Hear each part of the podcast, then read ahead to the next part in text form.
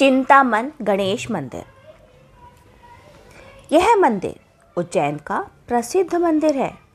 इसके बारे में कहा जाता है, जो इनके दरबार में आ जाता है, उसकी सभी इच्छाएँ पूरी हो जाती हैं। ये स्वयंभू हैं। इनकी उत्पत्ति अपने आप हुई है। इन्हें तराशा नहीं गया है। ये धरती से खुद निकले हैं। यहाँ पर गणेश जी की तीन मूर्तियाँ हैं। सबसे बड़ी चिंतामन गणेश जी हैं। दूसरी मूर्ति इच्छामन गणेश जी की है।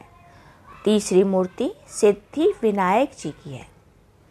यह गणेश जी के तीनों रूप हैं, हिंदू संस्कृति में। जब भी शुभ काम होता है, उसमें सबसे पहले गणेश जी को निमंत्रण दिया जाता है। ताकि सभी कार्य बिना रुकावट के पूरे हो जाए।